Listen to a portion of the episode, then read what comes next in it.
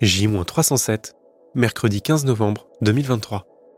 Bonjour à tous et bienvenue dans Fais-le, le podcast qui suit tous les jours la création d'un premier livre de fiction de A à Z pendant un an.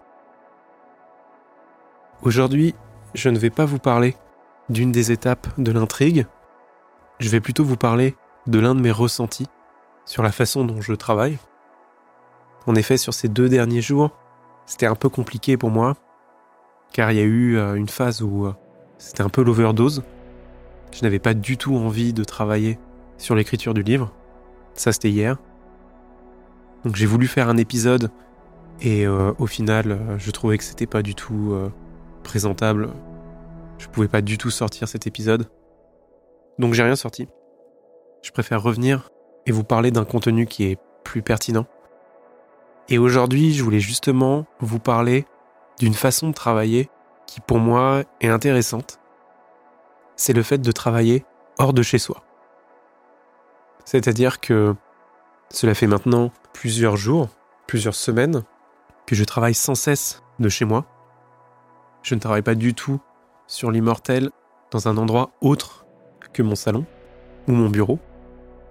Et je pense que ça a contribué un peu à l'overdose du bouquin, c'est que je travaille toujours dans les mêmes conditions même lieu, même heure, et ça commençait un peu à peser.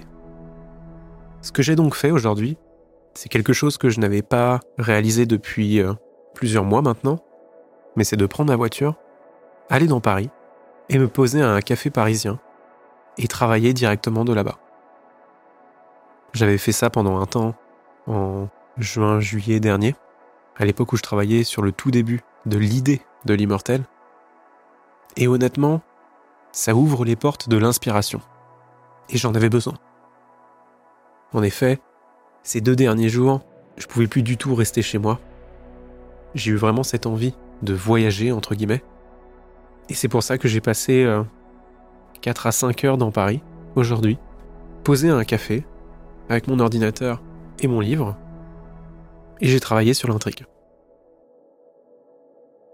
Je pense que ça paraît un peu cliché, l'écrivain qui se pose dans Paris et qui observe les gens et qui a les idées qui apparaissent dans sa tête. Mais en vrai, c'est une méthode qui fonctionne pour moi. Et cette méthode, je pense que je vais la reproduire euh, au moins une fois par semaine. Déjà parce que ça va me sortir. J'en avais marre d'être tout le temps dans mon salon à travailler. Et parce qu'en plus, c'est véridique. Ça amène de nouvelles choses dans l'histoire et ça crée de l'inspiration. Surtout qu'en ce moment, je suis à une étape dans l'intrigue qui est assez compliquée, qui est longue, c'est celle du dynamisme narratif.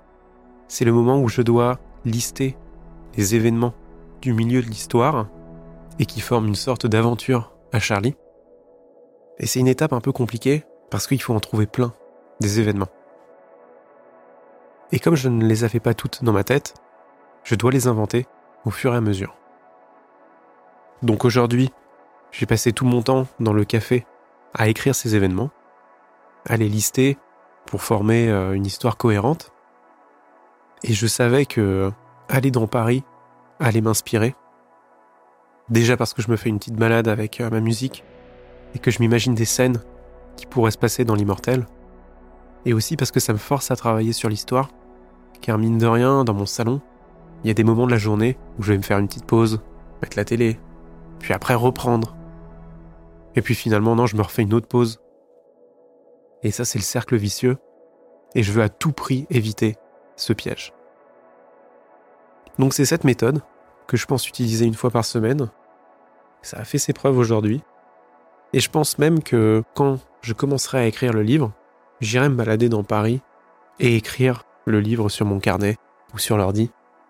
Pas que pour la prépa de l'intrigue et de la structure narrative, mais en tout cas, ça m'aide à ne plus avoir cette overdose que j'avais dans ma tête, qui est l'une des pires sensations d'ailleurs. Cette sensation de rejet, de ne plus du tout avoir envie de travailler sur l'histoire. Donc là, ça va mieux. J'ai repris correctement. Je vais continuer à travailler sur l'intrigue. Et qui sait, on se croisera peut-être au détour d'un café.